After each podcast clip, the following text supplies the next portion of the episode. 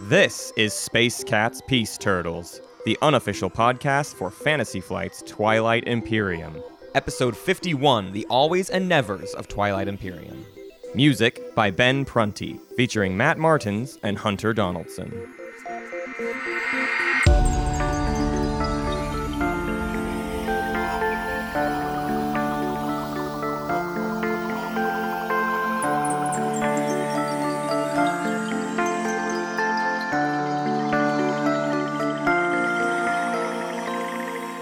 I just did this, Hunter. I've got a sing-songy bit if you'll allow me. I've got a I've got a sing-songy bit to do. But I don't want to I don't want to I don't want to hear it from you. So I want if if you have to get it out of your system of like how annoying it is that I have, you know, some fun on this show, you know, by all means. Go ahead and get that out of your system right now and then I'm I'm definitely going forward with this sing-songy bit. Okay. um, please, please, Matt, please don't do a sing-songy bit, please. I'm I'm asking as a as a friend, as a partner, and as a fellow human being. I ain't got no cigarettes. I beg of ah, you. I'm looking at you. Two hours of pushing broom buys an eight by twelve four bit room. I'm a man of means by no means. Bum bum. Hunter, I'm the king of the road. Let me tell you.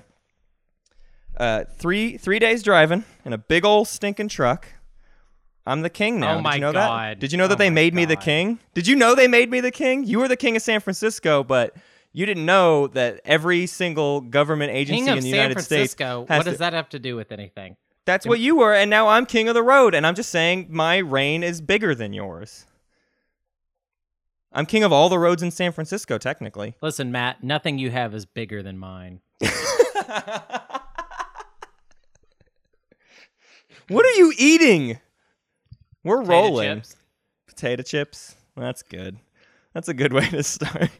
It's just because I knew you were doing this. Because you knew you had to buckle in. Yep. How oh, are Other you? I'm fine. How are you, Hunter? You're I fine. mean, Worse better now. Yeah. Be- no, better now that you're talking to your good buddy friend. miss you. Miss Yeah? you. Yeah, miss you. Miss my my hijinks.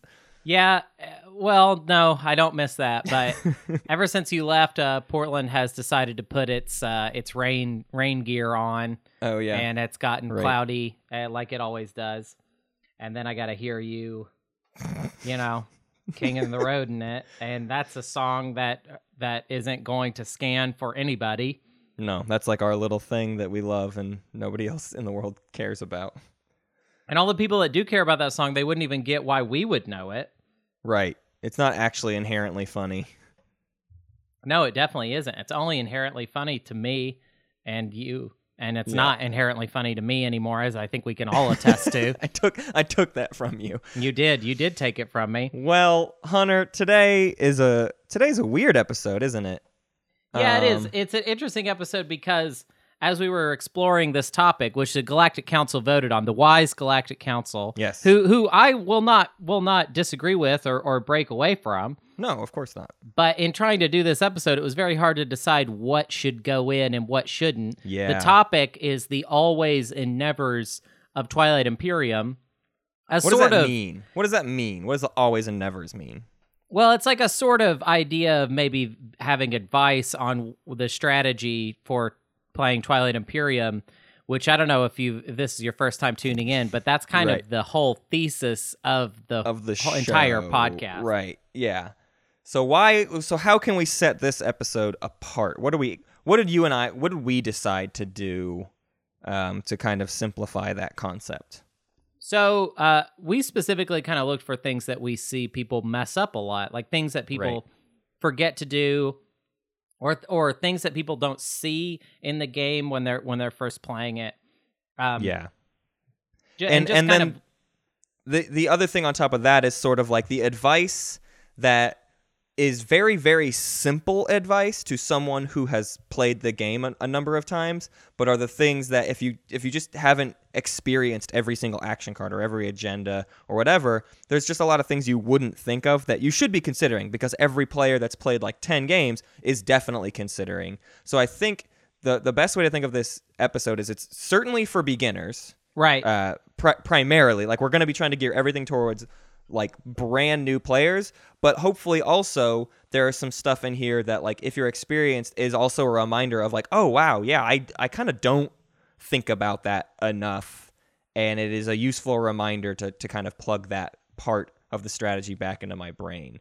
Yeah, um, it kind of varies from like reminders of like just things that people forget to do all the time, and then also like some more opiniony stuff about yeah. like how you're supposed to set up for right. success in Twilight Imperium, and then like we tried not to get too much into like the super hyper specific yeah um Twilight Imperium stuff that like is kind of the bread and butter of our entire show.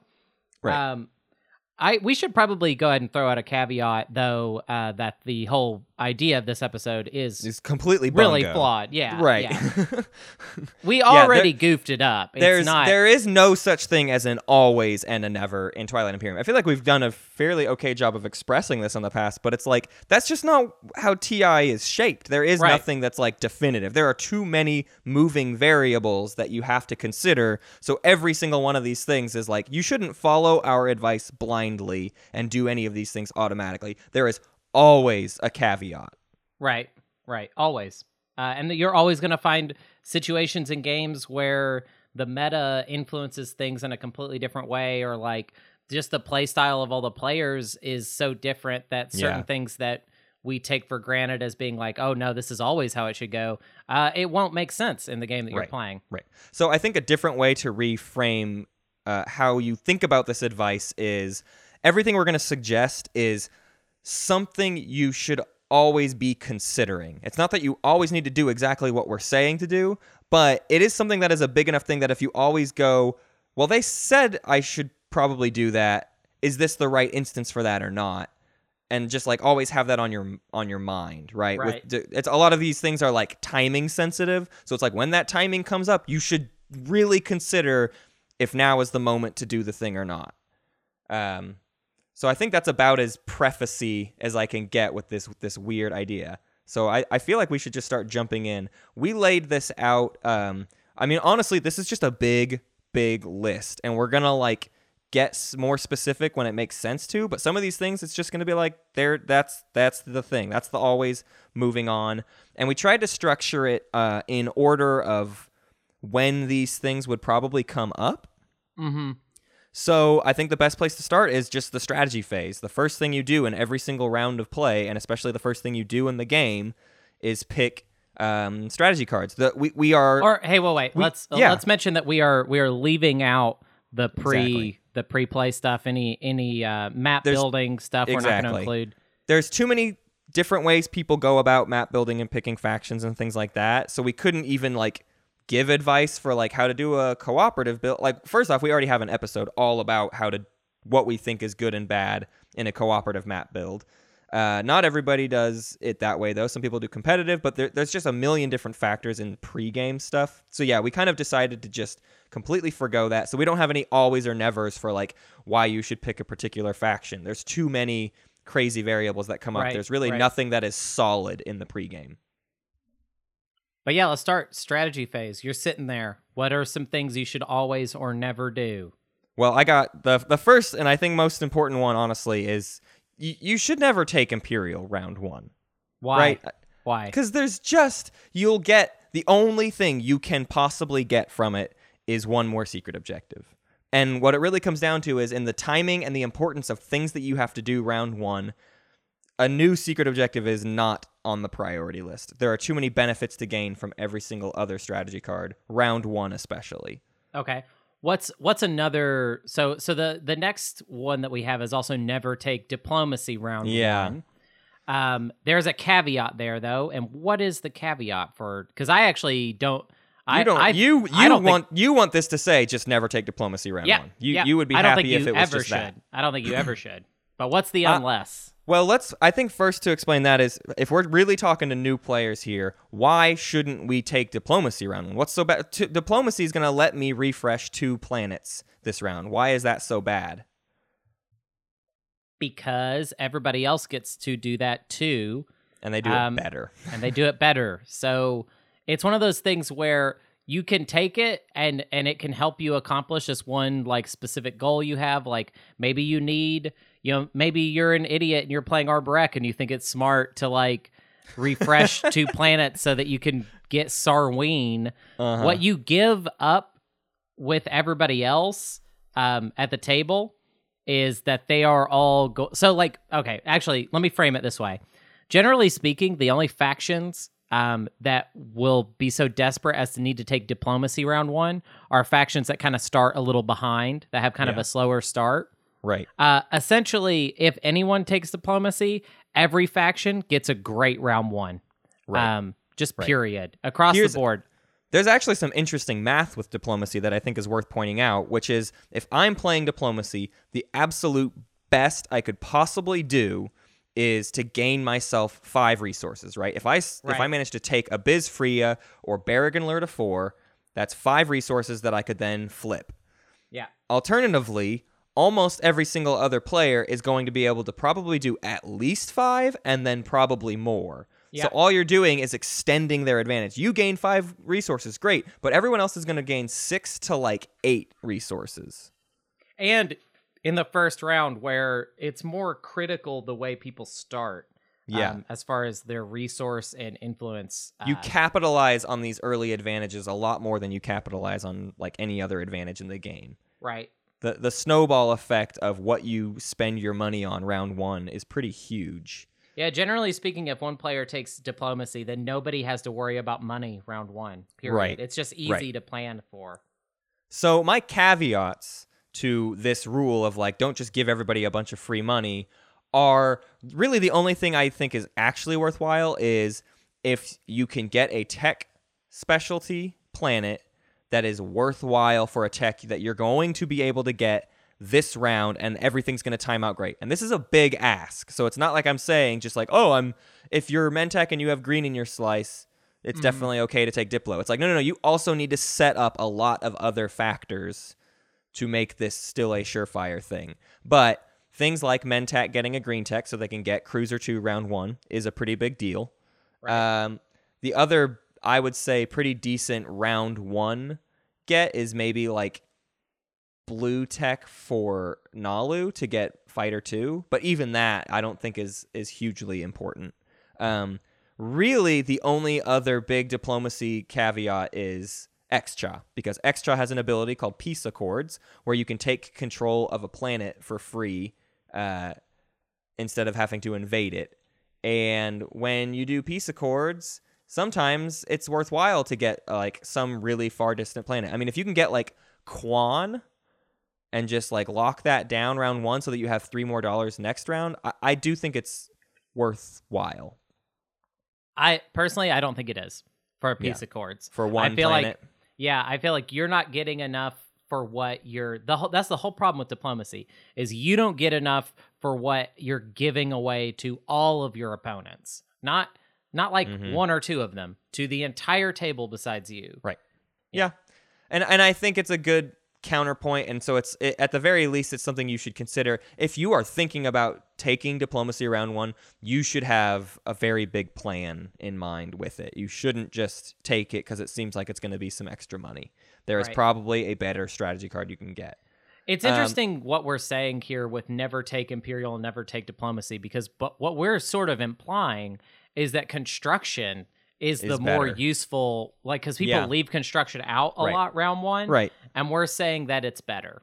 I, So- I around one, I would say yeah, it is because it's really great to just get that out of the way. You don't have to do it later. You can get a space dock and a PDS, or you can get you know some new system really well defended with two PDS. I think it is always better to just like get the construction thing out of the way. You don't have to think about it anymore, and now you can go on with the rest of your game. I think that is better than handing everyone a bunch of free money. I agree, and I I, I think I see uh, I see a lot of people not really respect that idea or not feel Yeah. like that's very valid. Uh, but I I think construction is kind of an underdog strategy card pick whereas diplomacy is like I, I think in a lot of cases like misplay. Uh, Yeah. I'm willing to like work with you on the like tech skip stuff, but like if you're not It's rare not doing and something it's hard. yeah, and if you're not doing something crazy with those cruiser twos round one, Exactly. then is What's it the really point? worth it? Yeah, Exactly. Yeah, yeah. yeah. So, I, I, in a lot of cases, it's like it probably is better to just go ahead and get another carrier instead of like trying to do a bunch of goofy shenanigans. right. So I don't know. Uh, the next one's super simple. Simple. This is what this is what falls in line of the just like general advice of like things that people commonly forget. So here's your friendly reminder to always play Summit, the action card Summit, at the start of a strategy phase. This is one of those ones that is always forgotten about. Uh, it just lets you gain some command counters and kind of as a general rule, you're going to see this come up a few times where things it's just like, hey, remember to check your stuff, like look through your hand of action cards, make sure you're remembering to play things. Summit is one of those big ones that I, I know I've gone like two or three rounds in a row forgetting to play Summit. Right. Because the timing is at the very start of the strategy phase. You are supposed to do it before anyone picks a strategy card. And a lot of times people kind of dive right into picking strategy cards. So I think I think there's a small handful of action cards like this that if you actually take them off away from all the other action cards and you're just like these are the ones that you really need to remember to play, Yeah. you're good. yeah, yeah. Um, I want to read the next one. yeah. Uh, always take the highest initiative on the last round or what you presume to be the last round, Right. unless your victory requires otherwise. Um, so I think we could have rephrased this to just be like always remember initiative on the final round because Right. we've seen so many games go to somebody because of initiative order and not right. you know it, where it's like sev- like two or maybe even three people had the points Right. but it comes The only reason you shouldn't pick based on purely initiative is if what strategy card you take is the only way you're going to get a victory. The biggest thing is like, well, obviously there's an exception for Imperial. If you can win during the round using Imperial, then you should take Right. Imperial. Right. But beyond that, like you should pick leadership and then Diplo and then politics, et cetera, et cetera. Um, sometimes it's like, well, if I ch- if I just get one tech, I can win in this. It's the only way I'm going to be able to win in the status phase is if I get this tech and I sit on it. I guess I get that, but I, you're you're probably already screwed at that point. If you're gonna if you are waiting to pick last, uh, then then you're in trouble. It there's also the hail the hail mary play of like I can't get ahead on initiative in front of the people that are going to score before me, so I take imperial even though I don't have a plan right now, but Right. maybe something will happen if I Right, take something could happen. So that that's Exactly. something as well. Yeah. Um, another thing regarding uh, Imperial is uh, when you're picking Imperial, always consider like you should always consider picking Imperial if you're sitting on Mecatol Rex. Right. It- that should always be a part of your mental math. Is I I have Mecatol Rex. Now we almost had to say you should always take Imperial when you're sitting on Mecatol Rex, but honestly, we let ourselves get away with this a lot, and we don't always take Imperial. But at the very least, you should always look like you're gonna take Imperial. You should there I think you should never let people just think like, oh, they're not going to take Imperial and they're on Mecatol Rex, so we don't need to Right. worry about that. Never They let them to- think they're on easy street. Right. You should always let them at least let them think that you're going to take it so that they counterpick Right. and waste their own stuff, basically. for sure Yeah. for sure um and i feel like what's important in this is driving home the point of like continue to be objective focused and like sometimes it's like oh i really want to get I, I tech is available to me this round and i could get two more tech but you have to remind yourself is getting those two more tech going to lead to more points or should you just do imperial because you need the points right now? Because imperial is free points. Imperial points that don't get taken away and like you you it it, it just straight up gives you a lead right everyone else is only getting points that the objectives allow them to get and you're getting one point ahead of that because you're still going to be able to score all of the other objectives so that's why it is really important to like like 75 to 80% of the time that you have Mecatol Rex, you should be picking Imperial. Maybe even more than that. I don't know. Like a, a vast majority of the times, Imperial should be your pick. I totally agree. Um, here's another one. Always take politics if you're last um, in uh, speaker order. Yeah. Um, I think this should maybe just be like always consider politics. I think it should be a very special Right. situation for you to not take politics if it's available and you're last. We've seen lately that politics is not making it to that last pick. No, really exactly. I, I mean, I think the third person in order even has incentive to get politics. Like politics is a hot get, and so even more so if you are picking last, there's not very much guarantee that you're going to have access to getting politics next round. So you should take it while you can get it. right. Um, and I, I think just people also forget that that for for advice to newer players, I don't think uh, being speaker maybe is as obviously great as it actually is. Um, being able to control any strategy card you want uh, is hugely powerful and can't be overstated basically. So that's what makes politics so good is the fact that a you're going to get next round you're probably going to get whatever strategy card you want. And also don't forget like you're going to get two action cards out of it. And action cards are hugely useful all game. If you get speaker token and public disgrace and a sabotage out of taking politics this round, that's about one of the best rounds I Yeah, think you can hope to get as a person going last. That's sick. That's like Yeah. that's insane if that actually happened. Uh, another one, uh, this has to do with if you're going to take trade, always budget out what your trade plan is going to be when you pick trade in the strategy phase. Uh, this this one's a little bit more of a complex theory, but it is essentially like for me, it's if I'm going to pick trade, I'm going to already start talking to the people that I intend to be trade partners with. Like right now, I want to make sure those deals are going to be considered because I don't want to be caught off guard when I play trade and I'm like, okay, Arborec buddy, are we good to trade? And then they're suddenly not willing to trade with me. I could have caught that earlier. Right. So you should start conversations as soon as the option is in front of you. I think I, I think what what is more what sounds more important to me is if you pick it round one, you need a plan to how you're going to get adjacent to neighbors that you can trade with. Don't Right. play trade and then realize like, oh, whoops, I I don't have neighbors, so I can't Right. do this. Yeah, you kind of wasted a, a strategy card by not getting as much money as you could have gotten. Right. Now, also though, there's there is something to be said for just picking trade to block the people who could capitalize on trade, right? That that is also a plan that you could budget for. It's just that like I don't need Hacan getting trade, so guess I'm gonna take it. Um, also, this is the last one, which is we, we brought up public disgrace. Uh, public disgrace is an action card that allows you to block someone's strategy card pick. They play or they, they pick the strategy card, and you basically get to say, nope, pick something different. The main way this is used is at the end of the game, someone is probably going to try to pick Imperial so that they can win during the action phase of the next round.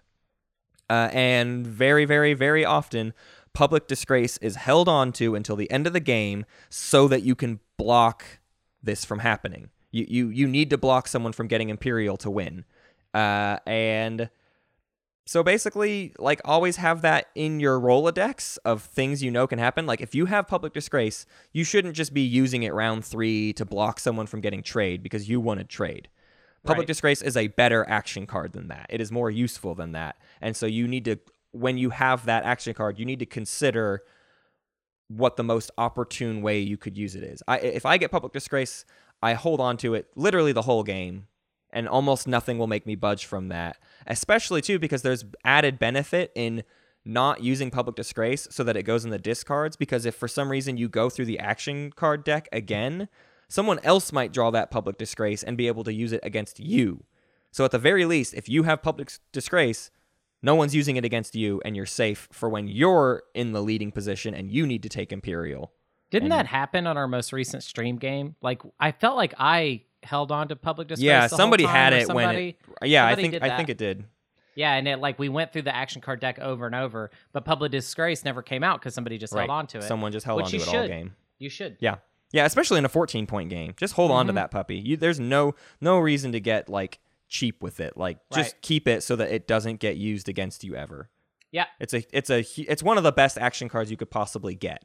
So you should hold on to it. Right. So that uh, that's all the strategy phase action or uh, always and nevers. Um, and now we've got some action phase stuff, which is going to be a lot, a lot. Yeah, yeah, we're going to talk about this for a while. We're going to try to fire through a lot of these pretty fast, but the first few to to talk about are pretty heady. They're a lot bigger topics. Right. Uh, so we're going to spend some time with these, and then we're going to get into just like really, really specific stuff. Yeah. Can I can I do this first? yeah, one? this It's- is Hun- this is like Hunter's number one thing. This, if there was a second Hunter's law, it's this. Yeah, it's uh this is very near and dear to my heart and this is a little more opiniony than the others, but what's nice about this is it's good for the speed of the game. Um and it's also just smart. Like you'll you won't make as many little mistakes if you do this. um stage your stuff. Like and what I mean by that is set out your economy and your purchases and everything to the side before you do it. Um go ahead and decide how much of your like and, and and this is like at the beginning of the action phase go ahead and decide how much of my resources am i spending on fleets and what is that makeup going to be and go ahead and set Right. that plastic aside how Right. much And of- it, it is it is as specific as like this two resource planet. I'm gonna set my cruiser on top of that planet card, Right, To right. denote like that's what that planet gets used for, and like do that with everything that you have. with uh if you have leadership go ahead and take three command counters and set them on top of leadership so that you don't even have to think about how much you have access to um go ahead and budget for whatever victory point you're going for so like if you're going for eight resources you can set those eight resources worth of planets to the side and then you know how much of your planets you can actually spend on fleets this round um same goes for tech. It's the same thing. So you you go ahead and set aside what tech it is that you want to get. Uh, you set it with the resources that you're going to spend. Uh, so you just the more and more you do this, like I I I always see uh, newer players make mistakes where they spend like resources that they meant to save for victory points, Right. and it's because they didn't stage it. Yeah, They I even point- do this still today. Like I, Yeah. I do it nowadays when it's like when tech. Sometimes when tech gets popped, you're just like, oh, ooh, I want to buy tech, but you forget that no, your whole budget this round relied on you not using those four resources on tech. You actually needed to get another dreadnought on because you need five dreadnoughts because you have that secret. Like weird little stuff like that. That's Right. just like don't get distracted. There's a million and a half things to get distracted by Right. in Twilight Imperium, and so having a very concise like budget plan is pretty important. Yeah, Hunter, it's- you stupid buffoon though. You idiot. You've you've laid out your whole plan. Everyone can look at your space and know what you're doing. So now you've completely erased all mystery and I'm mis- m- yeah, I, I'm going to play against you because you've shown me what you're getting before you've done it. You Right. idiot. Right. Um so the thing is you you you don't you can throw out your build but not have it specifically be exactly what you're going to build. A really easy example of how to do this is uh two cruisers are worth a dreadnought. So go ahead and set out two cruisers and be ready to flip to a dreadnought whenever you actually build. Just like Right. little things like that.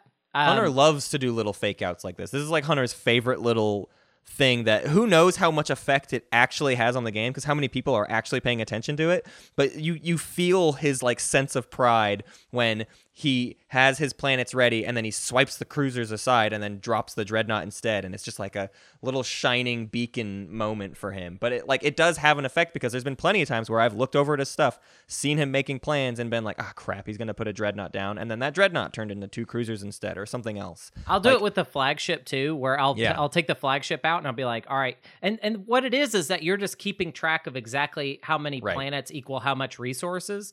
So if you see three planets set aside and the flagship on top of it, you know that means those three planets are worth eight resources.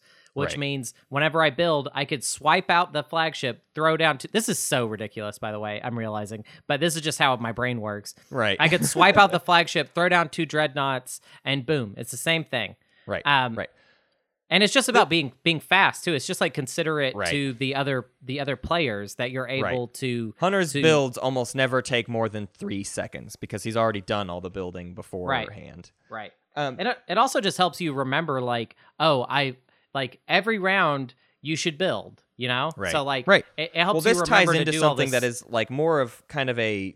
I would say it's a status phase consideration, but it really isn't. But the reason you do all this staging is you need to have a plan for how you're going to use all of your planets. Because the worst thing you could ever do is have some untapped planets at the Right. end of an action Right. phase. Like going into a status phase, if there are planets you did not use, you, you wasted that. Right? Trade goods are different. Trade goods like carry their value into the next round. But any planet you didn't spend, that is value that you com- that is evaporated. It is gone now. You didn't use those two resources. Well, you could have had a cruiser instead of right. two dead resources. Right. So you should never if, if this was to be rephrased as a never, it would be never leave any planet untapped. Yeah. Yeah. Yep. Yep. Yep. I think that's enough on staging for now. But uh, Yeah. But yeah, I this is not the last time I will harp on it for sure. And uh, if you want to, I don't know, we'll, we'll uh, maybe maybe I could do a little video on Tabletop Simulator and just show people exactly how I budget. what That you would be do. fun. Right, right. Um, the next one is a is a really weirdly specific one, um, and we didn't know where else it was gonna fit. But we're gonna talk about sabotage for a minute. Mm-hmm. Uh, sabotage is an action card that lets you cancel other action cards. Um, and the reason we want to talk about sabotage is because we see people use sabotage really willy nilly, and it hurts us to see this because sabotage is especially useful against some of those really, really high uh, value action cards. And when you see top players playing, you'll see them bank sabotages and they will hold on to them because they know exactly what action cards they want to use that sabotage against. Yeah. Um, so we have a couple of categories here. Uh, the first one is what should you always, at the very least, consider sabotaging? The way to think about this is I have a sabotage and I'm going to save it, but if I hear someone playing this action card, I need to really, really make a consideration of why am I not going to use my sabotage exactly. It's all moment. about that. Why, why are you not doing it? Uh, the first one is political stability. Uh, political stability will allow someone to keep their strategy card into the next round. The biggest play for this is I had Imperial this round, and I'm just going to go ahead and keep Imperial. Nobody can block me. Everyone had planned to do some sort of thing where we were going to be able to pick Imperial before you, and now you're not going to get it. Well, no, I have political stability. I'm going to have it. The, the biggest reason you need to consider using your sabotages on this is if they're going to win because they got Imperial Right. You have to sabotage it. Like it, it is just your duty to sabotage that action card. Uh, but it goes even further. I mean, there's just like so many reasons. If someone is willing to use their political stability, it means they have a really, really big plan in mind, and sabotaging that could like save you the game. Right. And also, I think uh, it could work out this way. It could be you're going into what is probably the last round, and someone tries to political stability leadership or something like that. Right. It's it's it's really context heavy when you Yeah. play sabotage on political stability, but I that's why it's like it should just be kind of a red flag in your head. You should listen out for it. Exactly. If you Whenever if you hear somebody someone say, says- "I'm going to play political stability," oh, okay. Well, let me check. Do I have that sabotage still? Right. Maybe I should use it. Don't necessarily play it automatically but look you know look up look at like take take a take a second look at what's going on and decide uh, Right. same same goes for public disgrace really for the same reason Right. uh, this this is a little bit different because public disgrace is something that someone would use on you possibly Yes. but even if they're using it on losing it bleh, using it on someone else uh take a look just think about it think about Right. what that will that will do um if if public disgrace because sometimes people use public disgrace not necessarily to block someone from getting a card but Right. because they're trying to They get that card it. themselves Right. so if if the person is second in order and the first person took Imperial and they play Public Disgrace, it's because they want to get Imperial. And so Right. once again, you need to sabotage that because maybe it's better that the first person gets Imperial instead. Exactly. Sometimes you have to let imperial or politics or whatever fall in a different player's hands just because they won't be able to win before you win. Right. Basically. The last uh, or second to last one is uh, Rise of the Messiah. This is the biggest one that I will see people just blindly sabotage in, in a Right. good way. Like like if you hear the word Rise of the Messiah, oh sabotage. No way. No way are we letting that happen. right, happen. right. Um, because Rise of the Messiah lets a player gain one ground force on every single planet they control. So usually players will try to time Rise of the Messiah out to when they have just a ton of planets, and it's like, boom, I get like eight ground forces, one Right. on every planet. And the thing about Rise of the Messiah is maybe to a new player, it doesn't seem like that amazing of an advantage, but especially if it's, say, a Sol or an Arborec player, Rise of the Messiah is like the worst thing that could happen to you. Them gaining all those extra ground forces. Ground forces are hugely powerful in Twilight Imperium 4th edition, and someone just for free gaining a bunch on every single planet, it is a scary thing that can happen. it's it's it's not necessarily about the fact that it's one ground force on every planet. It's Right. it's that it, it's so hard to move that like it's about moving the ground forces around. So that's like kind of the the difficulty. And a lot of times when people play Rise of the Messiah, like I would say like yeah, you're right. Arborec and Sol, it's really scary. But really for even other like any other faction it's scary too because if it's a faction where you don't normally expect them to have ground forces on every Right. planet, now Right. they're going to. And that's a that's one hole in their um in their faction that they've plugged basically Right. with Rise of Right. Messiah. And and not only is it scary like from their offensive perspective, oh those are ground forces they can use against me, but also like they just buffered their defenses quite a lot. Right. Uh, ground forces are a strict numbers game, and having more ground forces than other people is gonna win ground combats. So, and the defender has the advantage. So, putting a new ground force on every single planet means a none of their planets are easy takes. You can't just for free land on someone's planet, and now you have to like really fight through it. Like for every ground force they have, you probably need one more than that. So even if it's just Right. one, well, now you have to take two ground forces to that planet to even have a chance of getting it. and then forget about like like planets that they already had ground forces on. Right, Like, that's, right. Yeah. Uh, the next and probably final one that, that should be thought of in this sense is the action card Imperial Rider. Uh, riders are action cards that get played during agendas, and basically the person no longer gets to vote on the agenda, but now gains something if they predict the outcome correctly. An Imperial Rider, you gain a victory point, which is a huge. And oftentimes, honestly, Imperial Riders don't end up getting someone a victory point, but they are used to block a really horrible agenda. So let's say, like, I'm going to get completely wrecked if the four of this agenda happens. Well, I'll go ahead and plop an a, a four, uh, my Imperial Rider for that agenda, so that now if you're going to screw me over, I'm at least going to get a point out of it. Right, And basically, being able to sabotage an Imperial Rider is a really, really easy way to just eliminate. It's one of the easiest ways you could stop someone from getting a point.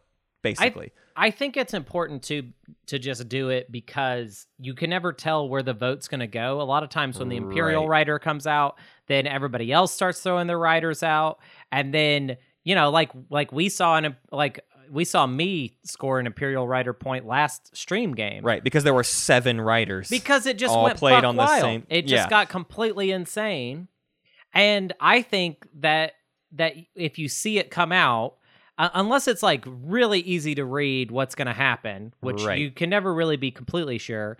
Uh, I think it's probably a good policy to just be like, no, I'm not having this as an option that's sabotaged. right. Right. So the other stuff we want to look into, what maybe should you sabotage, are basically we just want to point out the cards that are better or special cases of why you would want to sabotage them, and it's basically just trying to convince you to not waste a sabotage on something that's just like a whatever action card. There are lots of things you could sabotage, but why would you do it when you could hold out for these things? Uh, right and well but before we say this though i want to make one point that like if it's gonna if if that direct hit is going to cost you the game obviously you should sabotage it that's Always. that's we're we're just more calling attention to like here are some some cards that can really hurt you um that are worth sabotaging i think a little more because they can Yeah. be so devastating right. just more Uh, the often The first one is the weirdest one, actually, and it's just the spy action card is Right. very strange.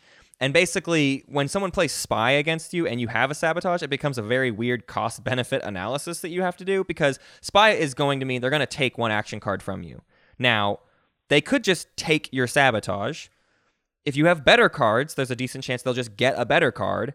And if you only have worse cards, then okay, it becomes a different equation. But generally speaking, you might as well sabotage the spy because then they gain nothing and you lost a card you were probably going to lose anyways. yeah i think you should always sabotage it because if you have a better card you don't want them to have the better card Exactly. And even if you have all worse cards, you still don't want them to have your sabotage. Right. Like, you you you pretty much have to sabotage it. I yeah, think. and, and that's a really sad one for that to be the case because spy, it's not like it's even that good. It just kind of becomes this. It's basically a catch twenty two of like you're going to lose something, so you just might as well keep them from gaining anything. Right. Right.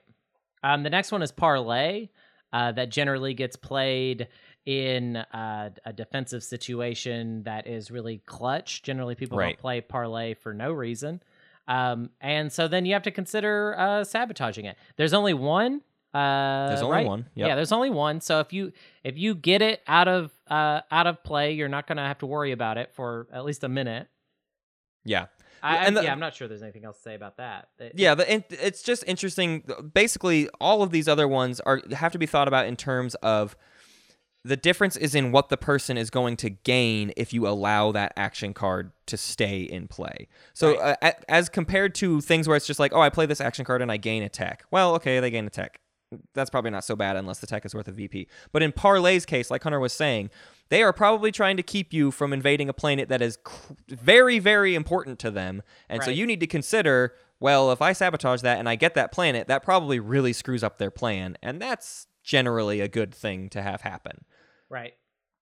Uh, another one is in the silence of space. This is in that same category of just like they're playing in the silence of space because they got to get somewhere. They have no other way to get to, and they are kind of hedging their bets to make this plan happen. And if you can just sabotage it, you'll really cut them off with the knees and really, I mean, stop whatever plan they could have possibly had. This same sort of logic applies to um, flank speed, but we didn't include flank speed because there's four copies of flank speed in the deck, and so it is honestly not that uncommon to sabotage a flank speed and then oh guess what they had another flank speed so you Yeah, wasted a sabotage But also here here's here's an interesting point about flank speed. Uh, generally speaking, like people play flank speed because some of their fleet can get there, but not all Yeah. of their fleet. right However, if they're playing a flank speed, a flank speed, uh, a, a flank speed where none of the fleet could get there without that flank speed, that's a juicier sabotage because that means yeah. nothing happens and they've just activated your system and that's Right. it. So Right. I don't know, but you're right. There are four of them in the deck. So Uh, another consideration is the action card Reactor Meltdown. This lets them kill a space dock. Uh, this is a weird one, but basically there are very there are moments in time when it is just really disastrous for people to lose. Um, their space dock, Winnow, the Clan of Saar. You should just always Clan of Saar should bank a sabotage for Reactor Meltdown, and you should just hold. It, it is almost the same as like the public disgrace argument. I would say Saar more than any other other faction just does not need to have their space docks destroyed for free. Right. Uh, the next one is unexpected action, uh, which I think is generally always played because there's some sort of crazy clutch play that's going to happen. And generally, people play unexpected action after you've been stalled out. Um, Yeah. That's kind of the whole point of the card. So you might need to sabotage it because you don't have any other way to respond because you've already passed Right. and there's nothing you can do if they're going to attack you with that fleet that you didn't expect them to be able to. Right. So yeah, I don't know that that one uh, that one's very situational, but like It is. I- This one's I- harder to recommend because a lot of times too, it's like you have no idea what they're going to do with that action. Yeah, they, maybe they might not, not even be coming, coming for you at all. Yeah, exactly. And you definitely don't want to. You definitely don't want to sabotage it if they aren't even going to attack you. So Right. You just right. want to let that happen. Uh, the last one is just signal jamming. Uh, this one's pretty obvious um, because signal jamming is used against you and it makes you uh, place a command counter on a location and uh it locks it down. You can't use it this round. Uh, it's probably pretty obvious that you would likely want to sabotage that, but I, f- I feel like it deserves special mention purely because it's it's almost like a can you convince yourself not to use the sabotage. I think when something directly gets targeted onto you, it's very quick to just like throw the sabotage out there. And this one is almost more like you should really make a debate happen when signal jamming gets played. Yeah, Do you yeah. need that system or is it actually okay that they locked that one down and you can make your maneuver happen in a way they weren't even expecting? They thought they got you and you have a completely other plan in mind. So, I think that that's the one where you just have to keep in mind your sabotage. It doesn't necessarily mean ooh be prepared to use it. It's more like maybe just have the the dialogue in your head. I mean, I think you'll know if somebody's playing Yeah. signal jamming on you, and it's not gonna it's gonna destroy your plans for this round. Right. Uh, I think it's appropriate to use sabotage. If- Absolutely. If, you don't think you can survive it, if if it's the last round and you needed that fleet, yeah, you got to play sabotage. you got to do it. Uh, it and the the last action card I want to bring up is the opposite of everything we've been talking about because this is one this is more uh, personal gripe for me, but uh, the action card Plague, I don't think you should ever, ever, ever sabotage it. Uh, Plague lets a player kill all of the ground forces you have on a planet, except for the caveat that they have to roll dice for each of those, and they only kill ones that they roll a certain amount on. And basically, it's they have a 50-50 chance of killing ground forces.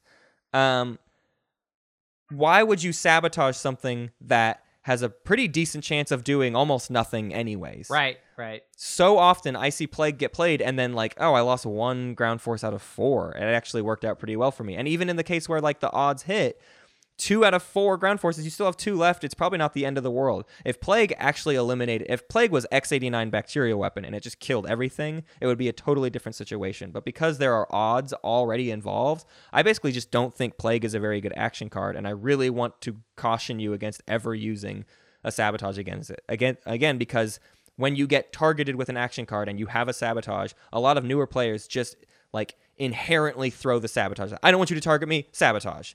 But plague is not so bad and you should probably just let it, you know, let it ride off your back. You're going to be fine. Right, right. Okay.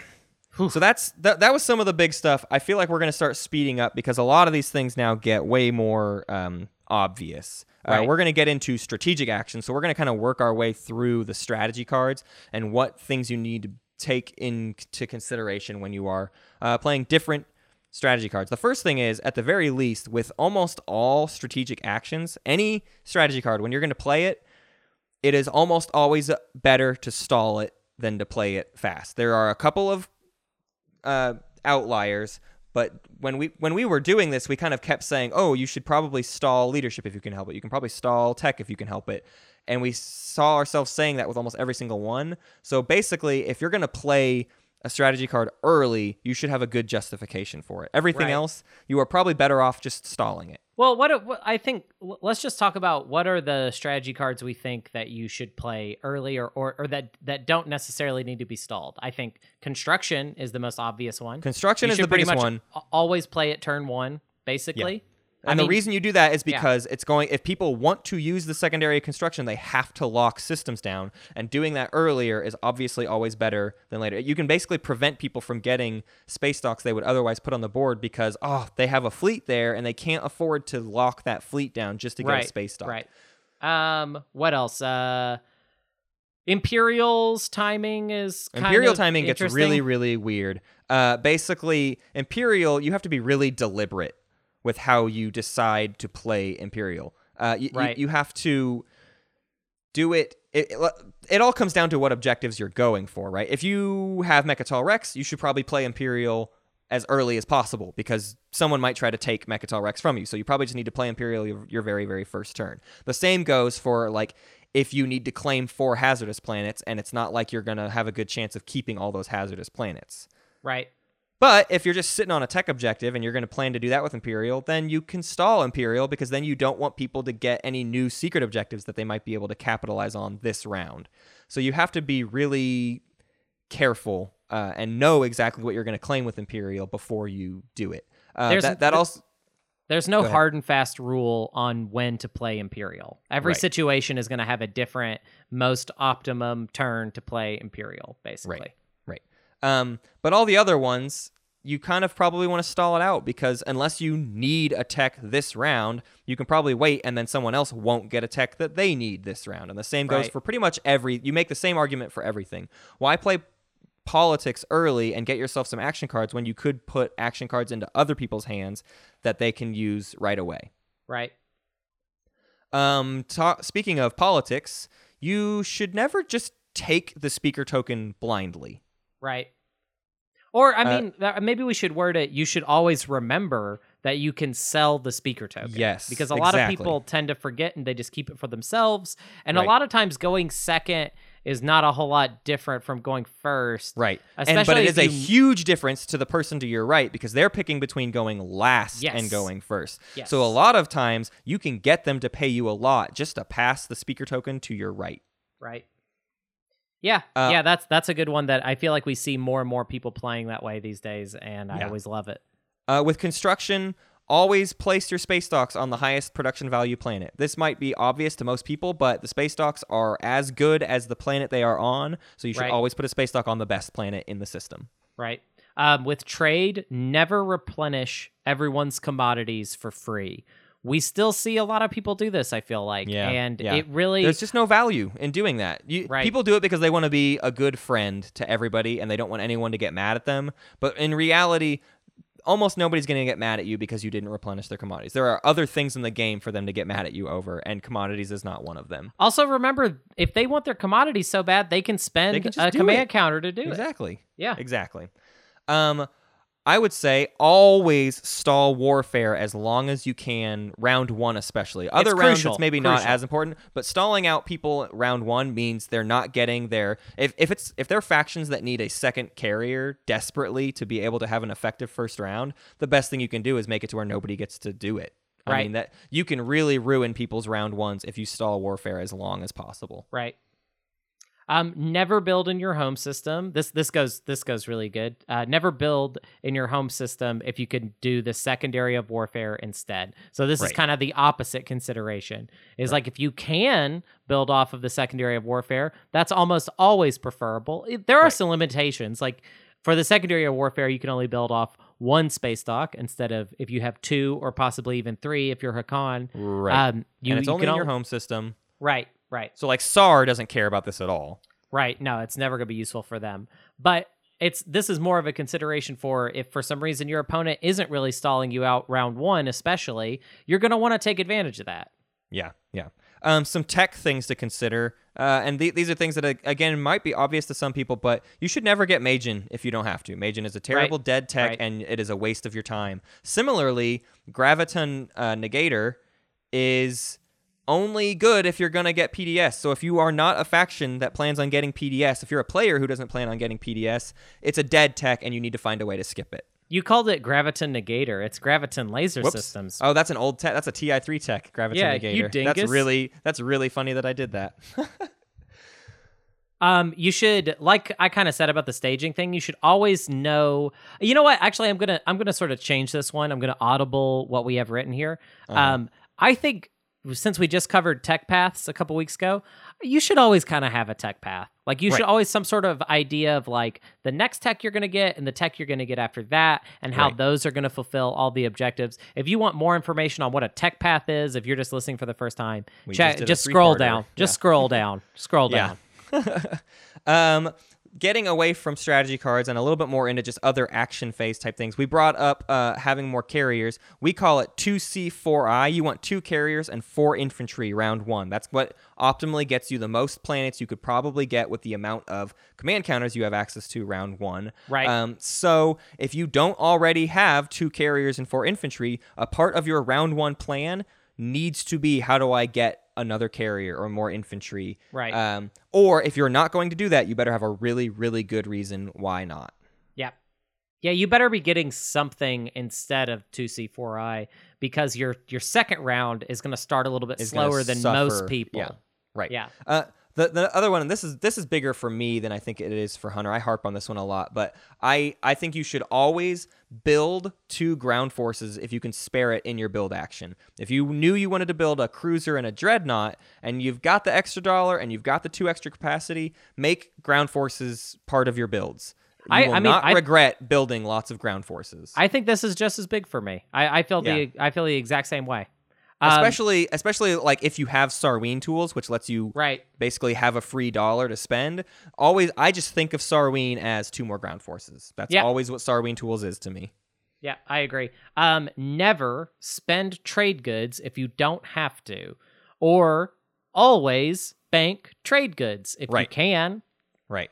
Again, we said trade goods carry their value into future rounds. Also, trade goods can be used to score objectives. There's spend trade goods as uh, you know, just spend trade goods as trade goods for objectives. There's also spend resources and spend influence, and trade goods are used for all of those. And you might as well bank them on the off chance that one of those objectives comes out. Now, Yeah. obviously, sometimes you need to spend a trade good to like really get that flagship or whatever you need, but you should generally try to hold on to your trade goods and get all of your builds done with just the planets that you have, as opposed to using up all your trade goods. Yeah. Uh, the next one is never forget in combat. Never forget the announce retreat step. Uh, I, I I almost want you to think of this as the whole table should be doing this. Um, there's sort of a weird idea of in moderating games, how much should the moderator remind people of things? So that so the idea is like, oh, I have two PDS in range of a combat that's about to happen. It is not necessarily a moderator's job to remind the person that they have those PDS. That that Right. gets into some weird etiquette things. Um, but it it should be a moderator's job to say, hey, now is your opportunity to announce a retreat. You have all of the right in the world at the start of a combat to decide if you want to retreat at the end of that round of combat. Uh, and it, it shouldn't be something that gets glossed over. So I think the whole table should constantly be aware of when a combat starts, someone should pipe up and say, hey, do you want to announce a retreat right now or not? I think it helps the game a lot because a lot of times you'll start rolling, you'll get one roll done, and then you'll be like, oh, wait, I, I definitely also want to retreat. And if you're playing with, you know, sticklers to the rules, they'll say, no, you didn't announce it. So you need to get ahead of that. Yeah, it's just it's just being fair. Uh, Right. There there should be that moment where it's like retreats because yeah, what if if you just start rolling dice? Yeah, you could you could use that as like kind of a cheesy way Right. to justify not letting someone retreat. It's very Um, edge shooty. Yeah, it's stupid. Um, here's here's something that really goes well with what we were talking about. Uh, you should retreat if you're gonna lose. Yeah. This is something like I saw this in the tournament. We we I don't think retreated that often, but in the tournament we saw people retreating a lot. And it was always just hugely effective because like why lose fleets if you can afford like if you just don't have to lose any fleets. If you've got somewhere that you can retreat to, do it. yeah yeah just do it. Just don't don't lose. Retreat. Right. Um, speaking of losing and being a loser, uh, always try and assign hits to fighters first, and then maybe the carriers, and then sustain damage, or maybe sustain damage and then the carriers. I don't know. It depends. It's it's Depends. actually The general this, this rule, though, one's is, like- kind of it's kind of weird, different. Yeah. But you should like I think this is mostly for like brand new players. Fighters are fodder. Fighters exist to be the thing that you kill first. That is what Right. they are really good for. You can get them to have really good attack values or like if you're Naalu, it's a whole different conversation, but generally speaking, you kill your fighters first and like Hunter said, if you're not bringing ground forces, you might be able to afford to lose uh, the carrier. But the big thing is, unless you have Dreadnought 2 or you know the person doesn't have direct hits, using sustained damage like willy nilly is a little bit of a dangerous prospect, and you should kind of consider other avenues first. I wouldn't like kill my cruiser before I sustain damage on my Dreadnought, but I will kill all my fighters before I sustain damage in most situations. yeah, I definitely in that situation wouldn't sustain damage on the first round of combat. For Right. sure. Right. Um, that's it for tactical actions. Yeah. So now Yeah. we're getting into the more fluid. We, we, we wrote down component action. We were just trying to break this down into as many parts as we could. But this is where um, this next one is the confusing legal text uh, clause, which is always triple check the timing and the text of all of your action cards. And I think you should do this routinely. Like multiple times around, pick up your hand. This goes for your promissory notes as well. Look through all of your stuff. Double check the text. Double check the timing activations. Uh, a, because the worst thing that you can do is try to play an action card and then be told, no, that's not this timing. So you Right. should try to find a way to definitely understand when your card is going to pl- get played so that you don't reveal a card that you have uh, too soon. And alternatively, just to remind yourself that you have them. It's a, again, there's a million things in this game, and it's very easy to forget that you had an action card that has an incredibly specific timing window. So you, sh- if you're constantly reminding yourself what cards you have in your hand, you won't forget those things. And the same goes for promissory notes. Uh, don't forget that maybe you have somebody else's ceasefire, or don't forget that you can trade that ceasefire to somebody else. Ooh, yeah, yeah. People forget that all the time. You can always as, as long as it's yeah as long as the promissory note is not in play if it's just in your hand face down you can do whatever you want with it so let's say you know the Mentak gave you their promise of protection, but you haven't played it yet, you might be able to do some serious damage and gain a lot of money for it if you trade that to somebody else, but not if you forget that you have it because it's not a part of your normal, you know, thoughts in a game. It's it's like Right. one of those things that like, oh, I randomly got promise of protection this game. You, you have to remind yourself of those things throughout the game. Right. Um, and here's something: always play junk action cards if you're at your hand limit. If Right. you if you're at seven and you're not Yssaril, um, you should unless you just have an immaculate hand that you're just Right. like really happy with, you should be playing the not so great cards so that you can uh, refresh up to new cards. Uh, Right. This one seems super duh, but I I've seen a lot of people just kind of be like, oh wow, why did I not play my cards? Right. Well, because the main the main timing that it happens is like in the status phase, you have Neural Motivator, you're going to draw two action cards, and you just kind of forgot that you needed to spend some action cards during the phase, and now you're burning two action cards, and that's the worst thing you can do with an action card. It's just Right. completely throw it away when you Right. could have maybe gained like even just a trade good for it, right? If you if you could have used that action card to do something to a planet that gains you a trade a trade good, why didn't you do that? that So Right. so there's a bunch of action cards that are pretty just like meh, it does a little bit. Well, you know, find some opportunity to do it before your hand size gets too big. All right, status phase time, baby. This one is really interesting. All the status phase stuff is going to have a general theme, and the status phase, uh, what you're doing in the status phase is what Blarknob called doing your homework, and uh, we we think generally speaking you should do a lot more than just your homework. Your homework is, oh yeah, you pick up your command counters, you refresh your planets, yada yada yada. But the status phase is like a cooldown period where you can take advantage of nobody doing anything that actively and you can kind of get your bearings straight again and figure out like, okay, what are we going to be start doing next round, right? This is your catch up mentally uh, opportunity. So the the first thing is like the first thing you're going to do in the status phase is score objectives. Don't forget to look around at the whole table and your whole hand and make sure you score every objective that you have available to you. Uh, this happens a lot of times with uh, classified documents leak. Uh, is an action card that makes a secret objective public. I one time forgot to score that objective because I had access to it, but I forgot the action card had been played weird little things like that that again are just a part of the many things to remember in a game are easier to remember if you make an opportunity to just look at the whole table and check everything real quick before you finalize what you're doing Mm-hmm. so always score all objectives also score the hardest objectives first if you have four hazardous planets and you have two tech and two colors you should score four hazardous planets because that can actually be taken away from you Right. Right. Yeah, we've talked about that in the past, like how tech objectives can be kind of scored in your back pocket. right You know, you don't have to score them right away. Um, always take a look at your neighbors uh, during the status phase because while you're all doing your homework, like we said earlier, uh, everyone is redistributing their command counters. It's just a really good time to take stock in what your neighbors have scored, what they're probably going to score, Right. and how many command counters they're going to have going into the next round. Right, right. Especially The the, command counter thing. uh, Yeah, because that helps predict what strategy card they're going to take. Obviously, someone with two command counters in total on their sheet has a need for leadership. All right, Um, and you can just block them. Might as well. right, Leadership right. is always good for you to take, and if you can completely ruin their round three, why not? I that's Right. what I say.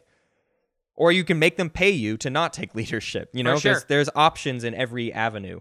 Um, also, when the when the new objective gets revealed, this is a really good opportunity to just take a look at every single objective that you haven't already scored and determine what your path to scoring all of those objectives are going to be. Look at the new one. How could I possibly score that? And then be able to plan out the like multiple different routes you could take next round to score at least one objective. That should be your goal every single round is how am I going to score at least one objective this round? And the end of the or the during the status phase is when you can kind of formulate those plans because the next thing you're going to do is pick a strategy card and that strategy card is probably going to delib- like directly help you get the objective so now is your chance to start planning that sort of thing out Uh, never forget that you can take command counters out of fleet pool. This is very uh, important for certain factions, uh, but depending on how your game is going, this could be important really for anybody.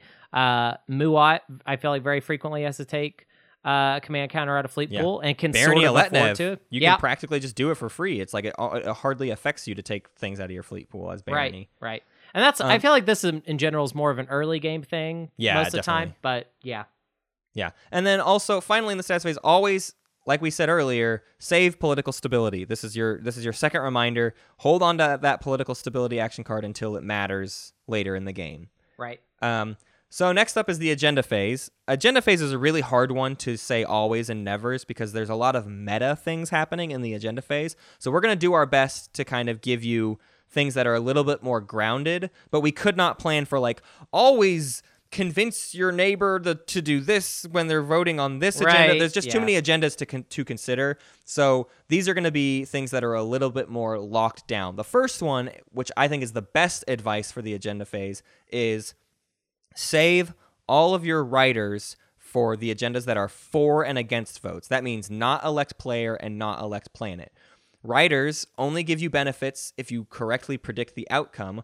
Why would you predict an outcome of something that has 20 options when you could pick something that has two options? You drastically increase your odds to have an effect when you use your riders on for and against agendas.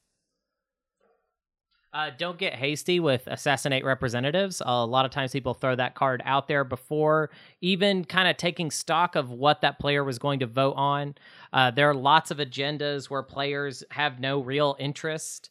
Um, Mhm. And I feel like I feel like the consequence of this never that we're throwing out. Uh, re- well, sorry, not really the consequence, but the reason that we're throwing this out is that we've never really seen assassinate representatives used effectively. Right. It feels in, like in when a it's- huge way. Right. Right.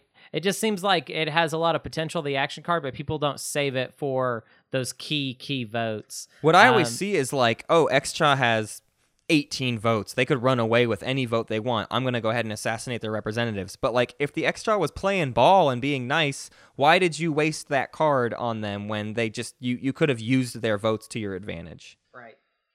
I Uh, think it's- always Oh, go ahead. I I th- I think it's more useful when when an agenda comes out that you know someone has a vested interest in, Right. and cutting them out of the equation. Exactly. That's what it's for. Uh, always pay attention to speaker order and let that dictate how you talk during the agenda phase. This is the closest we get in here uh, of talking about like the weird meta considerations, and it really just comes down to if you are last in speaker order, or if you if you are you know the speaker and you're going to vote last, you kind of have the most power. And so you either need to talk more or less depending on the agenda that's coming up. If if you need to just stay hush hush because you don't need to reveal your hand and you need to let everyone burn votes, like you need to be paying attention to what that order is. Same goes for if you are the first one to vote, you very rarely are going to have very much say over the final outcome, which means you need to talk a lot more. You got to get people on your side. You got to start forming your coalition and you need to like convince people to vote the way that you're planning to vote. Yeah. I yeah, I think it just has like wherever you are in the speaker order, that's kind of how much talking you're probably going to need to do.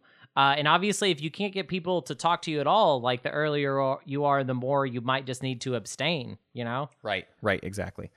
Uh, this Um, next one's super simple. Always leave yourself one vote for the second agenda, uh, because if the second agenda requires you to have voted on something to gain an effect, you you want to save at least one. So in the first agenda, consider yourself as having one less uh, influence than you technically have, if you can help it.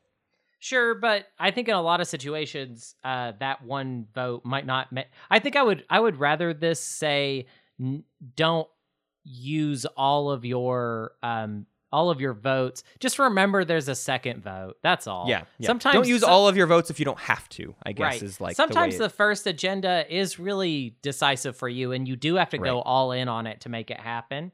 Um, and there's not so many decisive agendas that like I would say that's a bad play. Yeah, like, yeah. I I think in a lot of situations it's good play, but it just depends. right. The agenda phase is really hard to do this with. Yes, it is. Um, always. This one's a weird one because I don't even follow this myself all the time. But always use all your votes on the second agenda. There's no. There's no next agenda. Yeah, agenda you're not coming up. saving them for anything. There's no yeah, reason you're not to save them. right.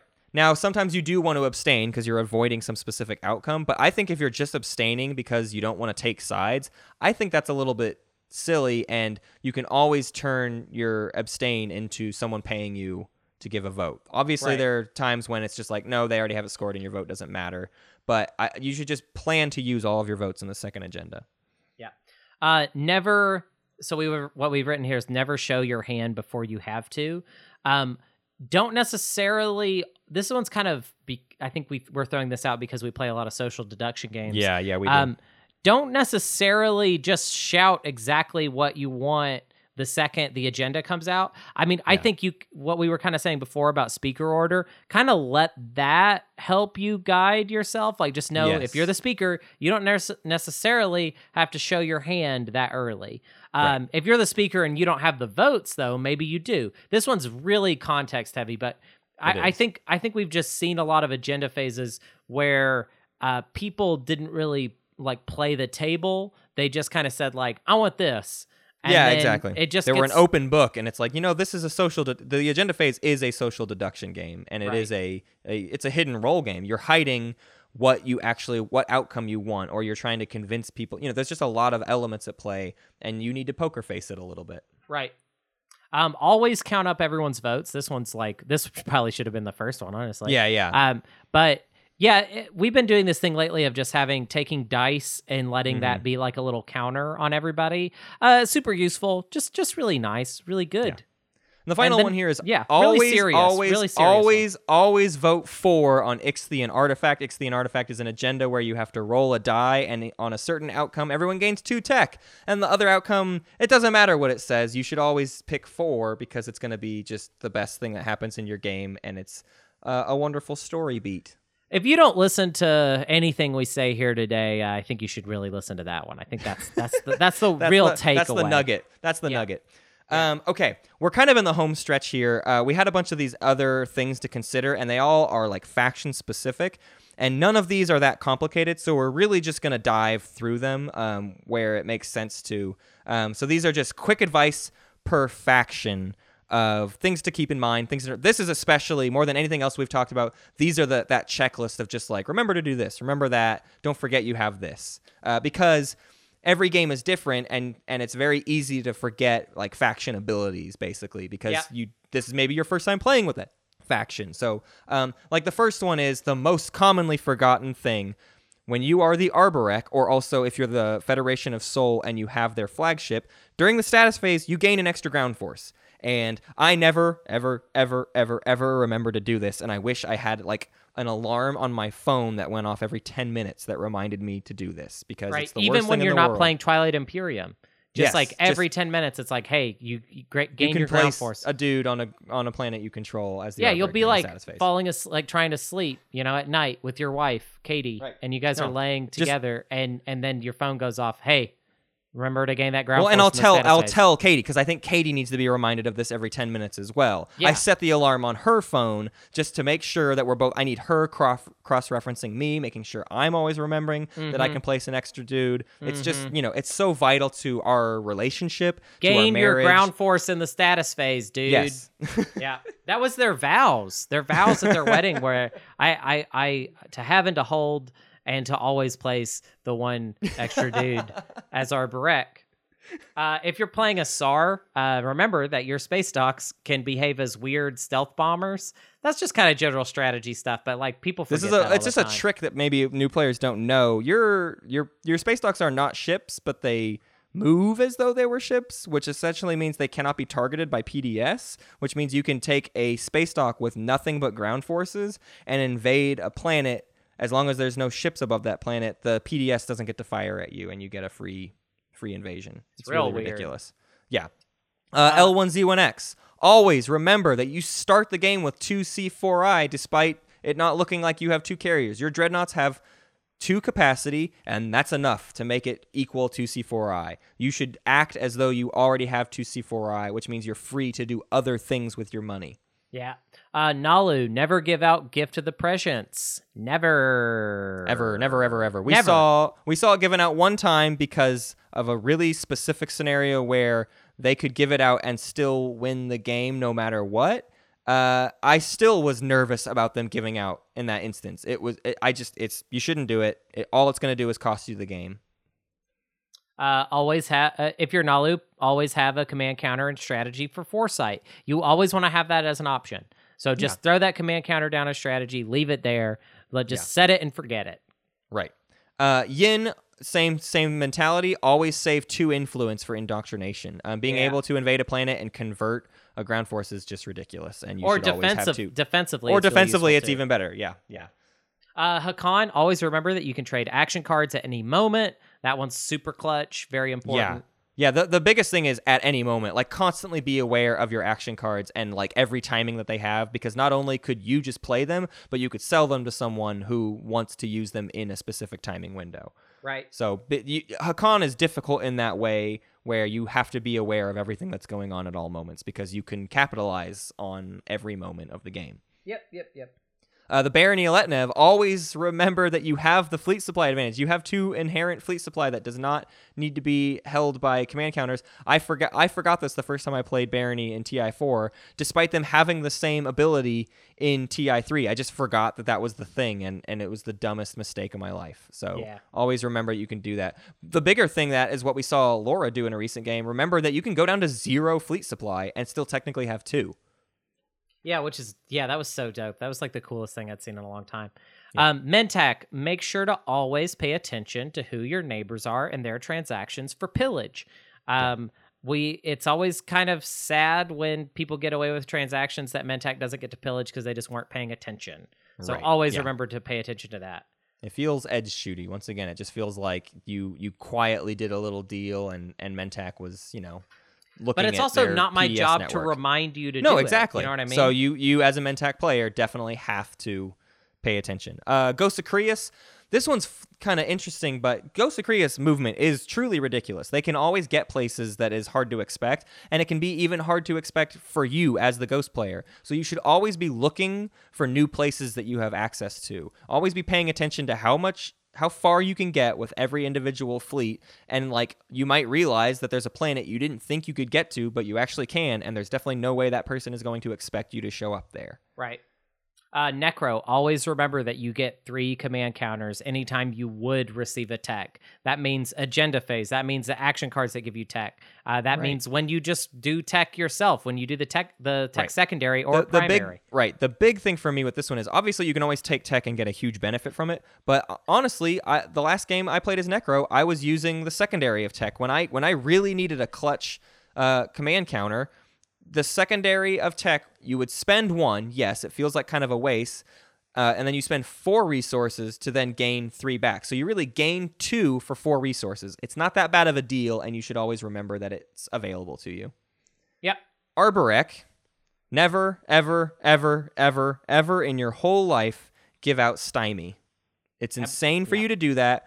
I, I no other. uh, This is even bigger than Gift of the Prescience uh, or Gift of Prescience because this completely crushes your game if you give it out. And there's there, in no world can you get paid enough for this to be a good trade. You Right, Should just, it- you should give it out. We've talked about it before. Essentially, the problem is that you can always trade stymie to somebody else where it's really, really inconvenient for Right. Arborec. So it's always bad. Um, Xxcha, always look for where your space cannons can hit. Um, it, it always, su- again, this is another edge gamey thing, but like sometimes someone will have a space combat uh, to other players in a space where Xxcha could shoot with their space cannons, which means that Xxcha could have been a factor in that Right. entire uh, discussion. And I kind of feel like that's the whole thing with Xxcha. So if you forget that, then that's a bummer. But Yeah. it's another thing where people don't necessarily want to remind you, and it's not necessarily their job to remind you either. Exactly. And, and the same goes too for like when Hunter uh, did this against me in a game. You sometimes you can just activate a place and kill like a whole fleet without moving a single ship in because you can just fire your space cannon adjacent. So be looking for those kinds of opportunities as well. Hey, your dreadnought and cruiser got too close, and uh, now I'm going to move my uh, flagship one over, and I'm going to fire four shots on a five at you. Sorry, Right. buddy. Right. Uh, the last one for all these factions is Jol-Nar. Just always, always look for ways to give out that promissory note. Um, Wheel and can deal it. Just wheel and deal it like crazy. It doesn't really lose you anything to give it out, and I think you should trade it out as often as you possibly can and get people to use it. Because I mean, you don't want people to get it and then just hold on to it all game. So entice them with a little bit. But you, yeah, you should wheel and deal that thing like crazy. And then finally, we have a really special consideration for just promissory notes in general. Remember your hand of promissory Yeah. notes. Remember your faction promissory note. Look at them. But also remember what promissory notes you have gotten from other players. We've had a lot of games lately where people have forgotten that they had a ceasefire that belonged to another player. And that's another thing where it's like, it's very hard to. Who is it that is supposed to remind you that you have that? Right. No, It's you just got to constantly double check your stuff. The other TI thing too is like like you you might not have it anymore. That's that's the problem. Is like if right, I right, gi- right. if I give you my my ceasefire and then you don't use it against me, I don't necessarily know that it's because you've forgotten or you may have Right. traded it to somebody else. So Right. you really do have to have to be the one person to like remember that. Yeah, definitely. Uh, and, and I feel like if there's any big takeaway from this whole episode, it is that mentality of like, accept that TI is an absolutely huge game and you are going to forget things. So you should be kind of constantly looking around and checking yourself and making sure you're not forgetting some weird little outlier because there's so the, the the whole game is outliers. TI is nothing but weird outliers affecting the norm and you have to account for all of them. Yeah, and that's why I love stuff like the staging thing we were talking about towards the beginning of the episode of like anything you can do to make this process easier for yourself, you mm-hmm. should do because Yeah. you're going to mess stuff up. If right. you, You, need to reduce the mental burden that you have already going. Oh, and it is a you can. burden. This game is a is a burden. It's it's a burden on your game, on your brain, on your game brain. On your game it- brain. It hurts to play and it makes you sick in your tummy. Always play Twilight Imperium on a full tummy because otherwise you'll pass out because uh, you you don't have the strength to do it. Hunter, I am so excited to get to the errata because we're finally going to do Tech Paths Part 3 errata, which was like 100 years ago. Uh, and we're going to talk about last week's Salty episode. But really quickly, I want to do the rundown before we get into that errata. But I want everyone to know we are definitely doing Tech Paths Part 3, even though we've been putting Why do you want to do the rundown first? I don't I don't. I like do I like do I just like I like throwing it into the mix. Okay. It's fun. Well, I just wanted to say, uh, never head desk. you can go to Twitter for game updates and announcements. That's called Space Cats Pod. That's uh, at Space Cats Pod, the Twitter. Um, Facebook is called Space Cats Peace Turtles, which is also the name of this cool podcast I should tell you about. You can go there for announcements and questions. You can go to Reddit Twilight Imperium that we purchased and own. Um, along with Reddit, no. the whole website. We now own the whole thing. Haha. Um, we post there every week, and there's lots of great discussion there. You can go to board our board game geek guild for uh, discussions and a look at the calendar. Is that accurate at all at this juncture? No, we got to you and I got to sit down and we got to talk about what's what's coming up. Uh, I we're ain't to gotta get into do October. nothing. I ain't gotta do nothing. You can email us at spacecatspeaceturtles uh, at gmail.com, C-O-M, uh, for this Imperium Life and Play of the Week uh, stuff. If you submit it, that's what you do. You send it to us. Um, Mhm. Our Patreon has recently completely changed. If, the, if Oh, you're yeah. just checking in for a minute, you should go over to our Patreon because we are doing a Patreon tournament and it's going to be really awesome. Uh, and right now we've got a, a hundred something potential people that could sign up for Yeah. it. Yeah, it's Um, turning into what could maybe be a big a big thing, a big tournament. Yeah, really excited. That's going to be super fun. Um, and yeah, check out that. We've we've also changed the way all of the tiers work. Oh, and also those those of you that have jumped onto the Patreon, um, expecting, hey, where are my where are my uh my bennies, my new my my new Yeah. bennies? Um, They're gonna start we- happening. You may have already we may have already messaged you by the time this came out. Uh, Monday was Oh, yeah, October that's true. So, So- we're we're we're gonna like from now on, first of the month is when we start to like check in on all those things and like see how everyone's doing and Right. whatnot. So we will be setting up uh, Good Yin Brotherhood games. We will we will be asking Space Kitties what they want their episodes to be about. Um, we'll be hitting up uh, the Steve Martin fan club for their Mhm. ideas on the next stream, stuff like that. Um, you can join our Discord for fun conversations, uh, and also like not fun conversations too. They also do they also do not fun Huge stuff. arguments and Yeah, it's there's fun to be a part of those. yeah, that's fun too. It's not all about fun, you know. Sometimes it's about you know other stuff. Um, rate us on your podcast app, wouldn't you? Hey, wait. Always rate us on your podcast, especially How Apple relevant. Podcast slash iTunes. Never don't rate us on your podcast app. Never don't. Always do. Um, I hey, I'm a comedian. My name's Hunter. Um, and on October 17th in Portland, Oregon, a place that I live, just me, and Matt no longer does at all. Um, Bye. you can see me and my sketch group, uh, which is myself, Milan Patel, and Kyle George. We're called the Love Boys, um, and we are doing our last show for a minute because Milan is moving to LA. And good luck to him, uh, you jerk. Uh, and that will be at the Kickstand Comedy Theater in Portland. It starts at 7:30, and it's going to be really, really awesome. Uh, it's going to be a very, very cool show because we have, uh, you know, we, we have quite the following in Portland. The Love Boys. We're really well. we are we are popular boys in this town, and That's why. That's why you got the name. They all love you so much. Yeah, yeah. We didn't even. We just wanted to be the boys, um, but they said that wasn't enough. Uh, and yeah, so that's going to be a pretty big, really fun show. And we want to thank some Patreoners. Matt, do you want to thank our Patreoners? I sure do. I want to thank uh, Jotapake. I want to thank In Mac We Trust. I want to thank Jim Bob. I want to thank Dylan Doom. I also want to thank Yin for Life, Kraken, and Humble Sru, S S R R U. I don't know what that is. It's a series of letters and and and and one vowel. nice. Well, they're Yeah. all letters. Some of them They're are all letters, but one of them is also it's like a rectangle square scenario. Yeah. Uh, let's let's let's fade away into the abyss and then come back uh, four seconds later and do some errata. What do you say? Right. Yeah. We always fade away, and we never don't.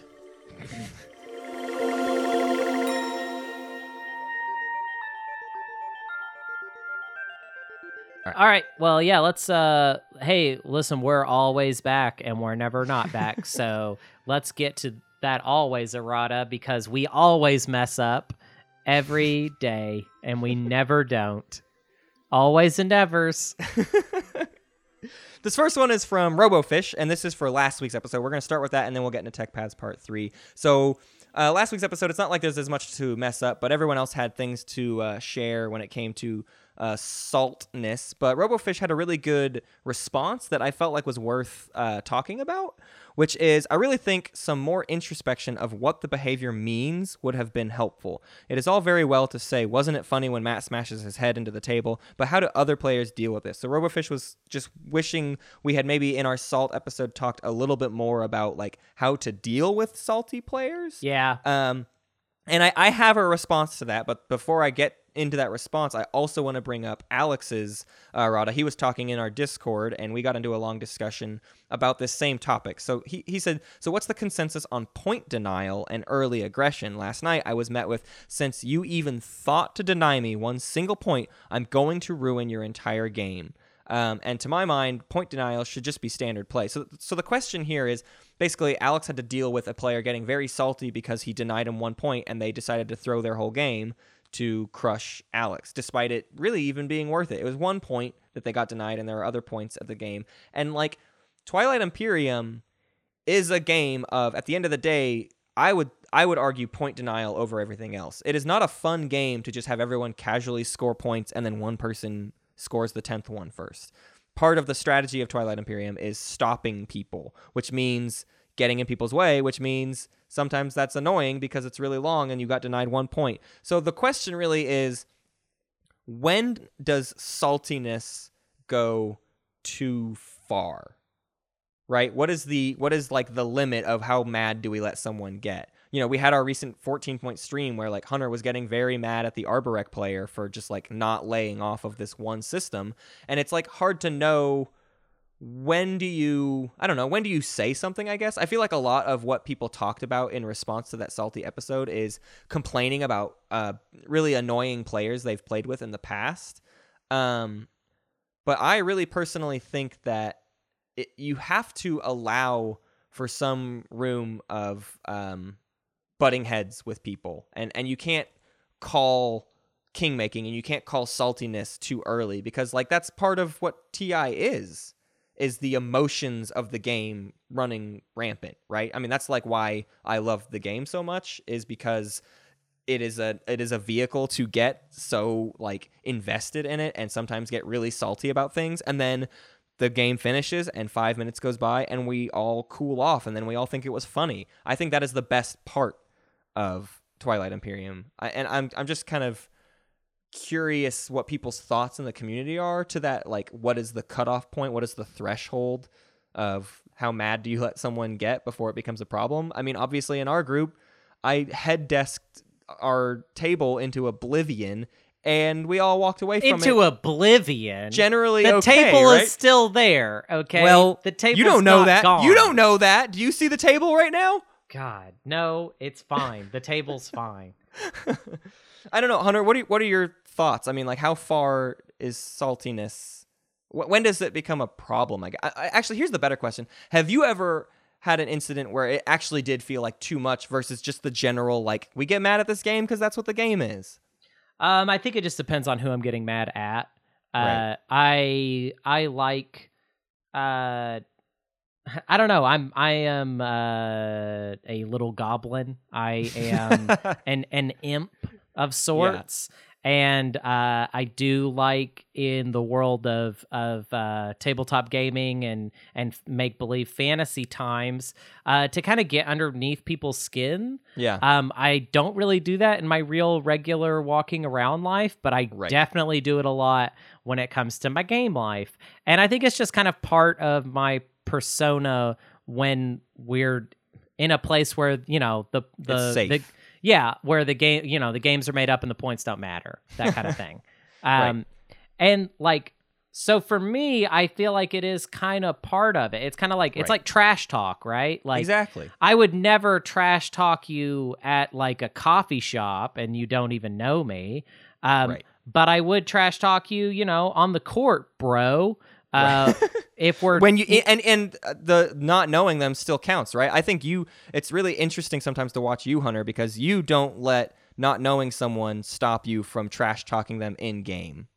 yeah, I and so mean, for some people, I think it it rubs them maybe the wrong way, but I think when they learn that like no, it's just part of the that's like in we're in the game right now. It becomes easier to deal with. And the same goes for me when I get like really really bent out of shape. I'm never actually like mad at someone. And maybe it's maybe it, it takes a a presence of mind of me to be like, "Hey, I have to remind everyone that I'm actually not freaking out, but it's just fun for me to freak out uh it for for play pretend." I, I mean, I, I think that I maybe get too comfortable uh, in general. I think I feel a little like I, I kind of overlook other people's boundaries and like how other people might be feeling because I don't feel uncomfortable. So fine. Right. Like I, and so then I kind of have this weird like kind of check moment where I realize like, oh, this other person is like maybe uncomfortable with like the amount of uh, salt that just is kind of that kind of comes with the territory of me Right. playing this game. Um, I think that RoboFish uh, has a very good point with saying that the episode doesn't really touch on the introspective uh, introspection of what this behavior actually means. Uh, it would be really cool to actually do more of a psychological uh, look at this topic and actually do will. some research. That would be great. I just think this. Um, the way this episode, if I can be completely transparent, the way this episode was, the way this episode came together is we were like, oh, this would be a cool idea for an episode. Um, but then Matt, you were on the road, Right. so we didn't do. It wasn't like a super well thought out or produced episode. It was like, uh, let's just kind of together. well let's just talk about it with Right. with our friends um so i think if if i could have repitched the episode it would have been like let's talk about saltiness but not necessarily like explore it um right. Right. not not to say that we don't want to explore obviously we do but we, i think we actually underestimated the topic um yeah. and also invictus potato points out very very well in their errata that this is the topic that matt is the most qualified to cover um Because I'm the salty, salty boy. you're Well, you're and I, I have to, salty. I have to point out that you all also took that opportunity to just bash me for. I feel like it was a solid 10 to 15 minutes of just nothing but how terrible is it to play with Matt. So that was just really great for me to listen to in the edit and decide whether or not I was going to keep it or not. I don't even remember that part, you know, honestly. I think I just not. I spent so much time talking about you behind your back with all kinds of mm-hmm. people, you know, even people that don't even know me. Well, darn it, Hunter, wouldn't you know it? Oh, it just feels like we ran out of time. I guess we're not going to do Tech Paths Part 3 errata. I think we're just going to kick Yeah. that can. w- No, we're just never gonna, do, do, it. that one. These hey, are all- wait, no, the- Matt, Matt, we're never gonna do that one. We're never going to do that. oh wait, no, we always do errata. So We're gonna do it right now. Um, Barney Lowe actually sent me a direct message on on Reddit, so this was one that is fun. Um, he caught something that I've never really noticed before that I think is worth pointing out. Um, I don't know if this has huge implications. In fact, I know it probably doesn't. But I've just been eyeballing Xxcha for my first game with them, and it looks like Integrated Economy has the most stupendous synergy with Peace Accords. Just something worth mentioning. Uh, and yeah, it looks like you can use Peace Accords, gain control of a planet, and then use Integrated Economy to build off of it. Now, the integrated econ- economy problem still kind of reigns supreme here, where it's like it's a late game tech that wants to be an early game tech. So you're getting it too late when there's not that many options to peace accords. But I wanted to include this because I want to see people make that play. Yeah. Because the, the argument is you're going down yellow anyways, you're going to get nullification field. So ideally, you're only going to be one tech away from making this happen. So if you finish the rest of your tech path, you might as well get integrated economy and look for opportunities to peace accords a planet and then drop a bunch of ground forces on it immediately. Can That I, con- sounds I? I'm gonna need to contest this idea a little bit. I'm sorry. sure. Uh, so uh, I like I like the connection that Barney Lowe made. I, I really dig it. It's just the problem is this: Xxcha doesn't already have a reason to take diplomacy Right. in in the same timing window that you would have integrated economy. You're going to have Right. integrated economy economy like later in the game or like mid game earliest. And why would you need to take diplomacy? when you, you- have nullification. You have nullification field. You It's have true. probably PDS as well. Like, do you really need diplomacy just for peace? It, it seems like one of those things where it's like a cool idea, um, but it just doesn't. And and it's a have a cool connection. And, and I didn't come up with it, but it's not. It doesn't feel pragmatic. Yeah, I don't yeah. know. Uh, Why Contain It says, if anything, I think it says a lot about the game that essentially this series was about when are you allowed to deviate from green blue. Yeah, Uh, jeez. That's Mm. that's how I felt doing it as well. Even though actually we talked about blue yellow quite a lot as well, but it, it felt like it, it it is proof that just green blue is ridiculously good. And until we get new tech that shakes things up, um, almost every faction, it's hard for me not to just decide to go green blue despite anything else that is a factor for them. Right. A lot of times it's about convenience. It's like it's like you can't go green blue because it's just too out of your way, or like Yeah. you don't. Yeah, there's like other stuff you could go for, but yeah, green blue really is is the best overall. It just is the best. Uh, Marine Alver has one. Uh, any tips on tech skips? Which one do you think is the most valuable, and at what stages of the game do they keep their value? Um, I think tech skips is going to warrant uh, its whole ep- a whole episode on its own. I think I actually, uh, we Um, talked we talked or we tried to not have it be a factor in the the tech paths episode Right. too much, but then it sort of always was a factor. Right. You have to Um, consider it, and people always ask about it. So I think we will do a full episode. If I could give any kind of teaser, I would say, uh, obviously, tech skips are most useful to to skip text that you hate. So red Right. and yellow Yeah. kind of immediately jump to mind. Um, and then also getting gravity drive as fast as possible is good. So sometimes blue is useful early. So if if I could just give you some advice to tide you over, you know, those, you know, they have their different uses, but that's how I would think about them. I don't know if green skip is especially great, except for getting hypermetabolism really fast. I don't Yeah. know. It Uh, just but you- depends.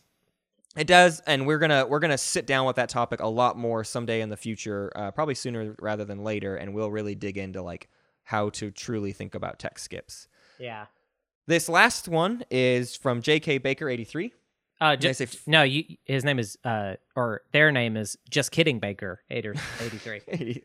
and So they like- say f- They're like, I'm a baker, kidding. and then everybody's like, Oh, can you make me a muffin? And they're like, Just kidding, I'm not a baker. I was born in I'm, 83. I'm eighty three. I'm 83 years old. I, can't used to bake- be a baker. You think I could bake at 83? I'm tired. I done baked all the bacon I'm doing gonna bake.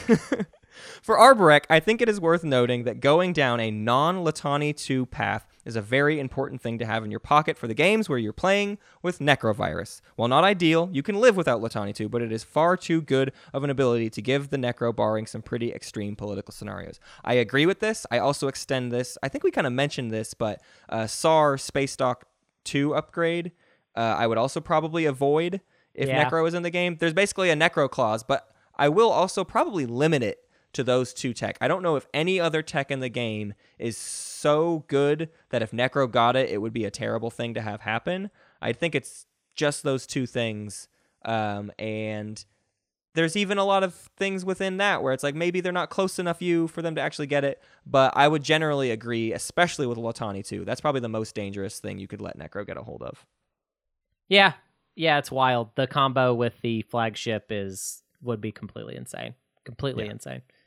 Because then you could Okay. just have the flagship move around wherever it wanted, and it would just be like a mobile, like completely Ridiculous defendable production base. Yeah, center. yeah. yeah. It's You- just like you fight and then you just yeah. build more ground forces. At, yeah, it, that's well, the you're just you're building thing. all of your your carriers to carry all of the ground forces Right. with the flagship, so you have like a ungodly amount.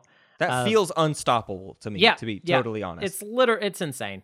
Um, and I want to play Nekro for just a whole six months, just Yeah. to try and get that combo. I really going. wanted to have a better game as them in our 14 point game, but I think my biggest mistake was was going for the flagship early. I thought that was going to be an interesting play, and it didn't quite pan out how I wanted it to. Anyways, not not to get onto that uh, sidetrack. Yeah, but- no, you tried to use it as like a mid-game asset, whereas Yeah. I, I, I feel like it's an ace in the hole. Yeah, not it is. not like something you can you you can you can't flex on people with. Well, it. especially in a 14 point game, it's like why rush for things like that? Why take weird risks like that when you know you've got time to sit on plans? right. It's like So. it's like your flood insurance. Right.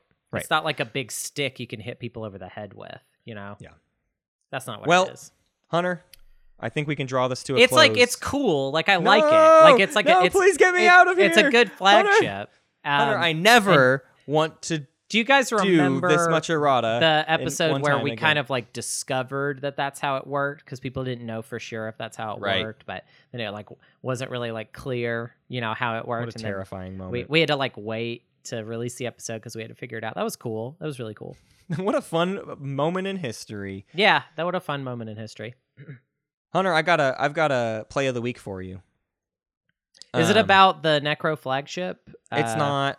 I wish. okay. I wish it was about the Nekro flagship That's and how fine. we truly uncovered the secret of its power. Yeah, we No. kind of we, we kind of like Indiana Jones did, you know, like like we were deep in like the Cave of Wonders. Uh, Aladdin is what I'm talking about, and and and it was just kind of sitting down there, and we found it. We unearthed How it. different of a movie would Aladdin be if Aladdin was Indiana Jones? You know, um, would it Not be that that, different. different? you know, it's kind of different, but not. I mean, Aladdin is a street rat, right? And that's what they call him in the movie. All right, that's what Hunter, they call can I him. please get out of here? Can I go? Yeah, yeah, that's fine. Go ahead and uh, give us that play of the week. I'm gonna play us out. This one is probably better served in a This Imperium Life episode, but I wanted to do it here. I don't even know if you know. I, to to be a little bit frank with you, I don't know if we'll ever do a This Imperium Life again.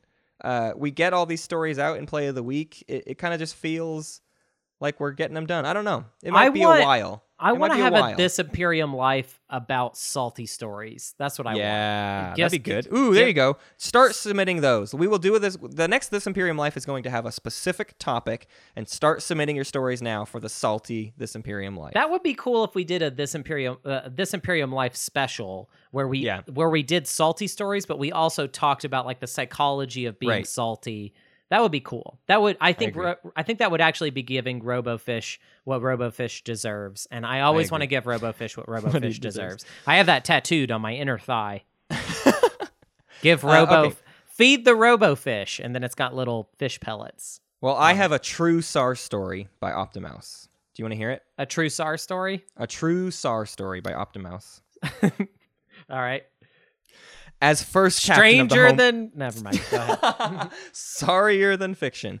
Uh, as as first captain of the home fleet, it was my melancholy task to organize the defense against the Nekro invasion.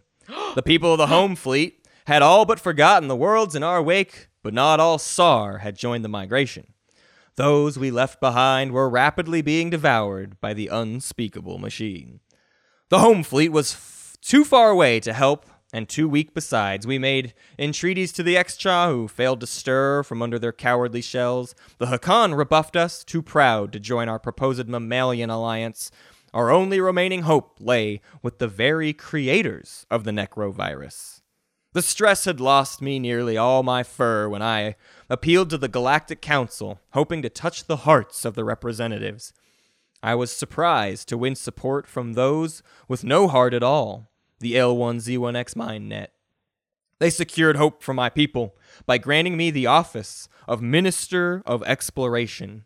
Through this title, I was able to greatly increase the size of the home fleet, but more important still was the determination of the L1Z1X in taking responsibility for the malicious scourge they had once loosened upon the galaxy.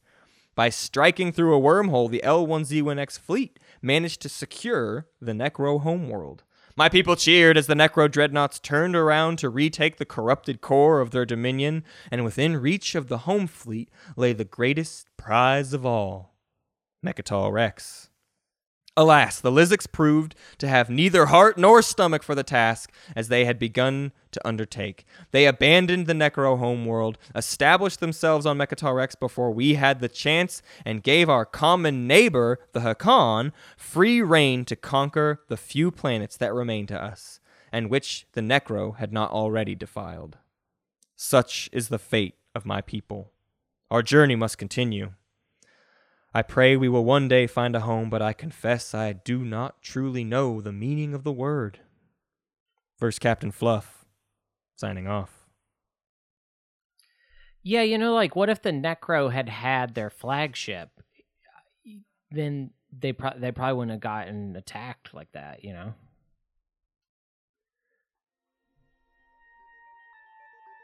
Matt. Hey, Matt. Hey, Matt, are you there? Matt, where'd you go? All right, well, this uh we're gonna do part two of the episode. Um, that Nekro flagship's looking pretty good right now. I I got it sitting on my desk right here, and it's. I mean, I guess it's not technically the Nekro flagship. Could be any flagship, but it's always the Nekro one to me. You know.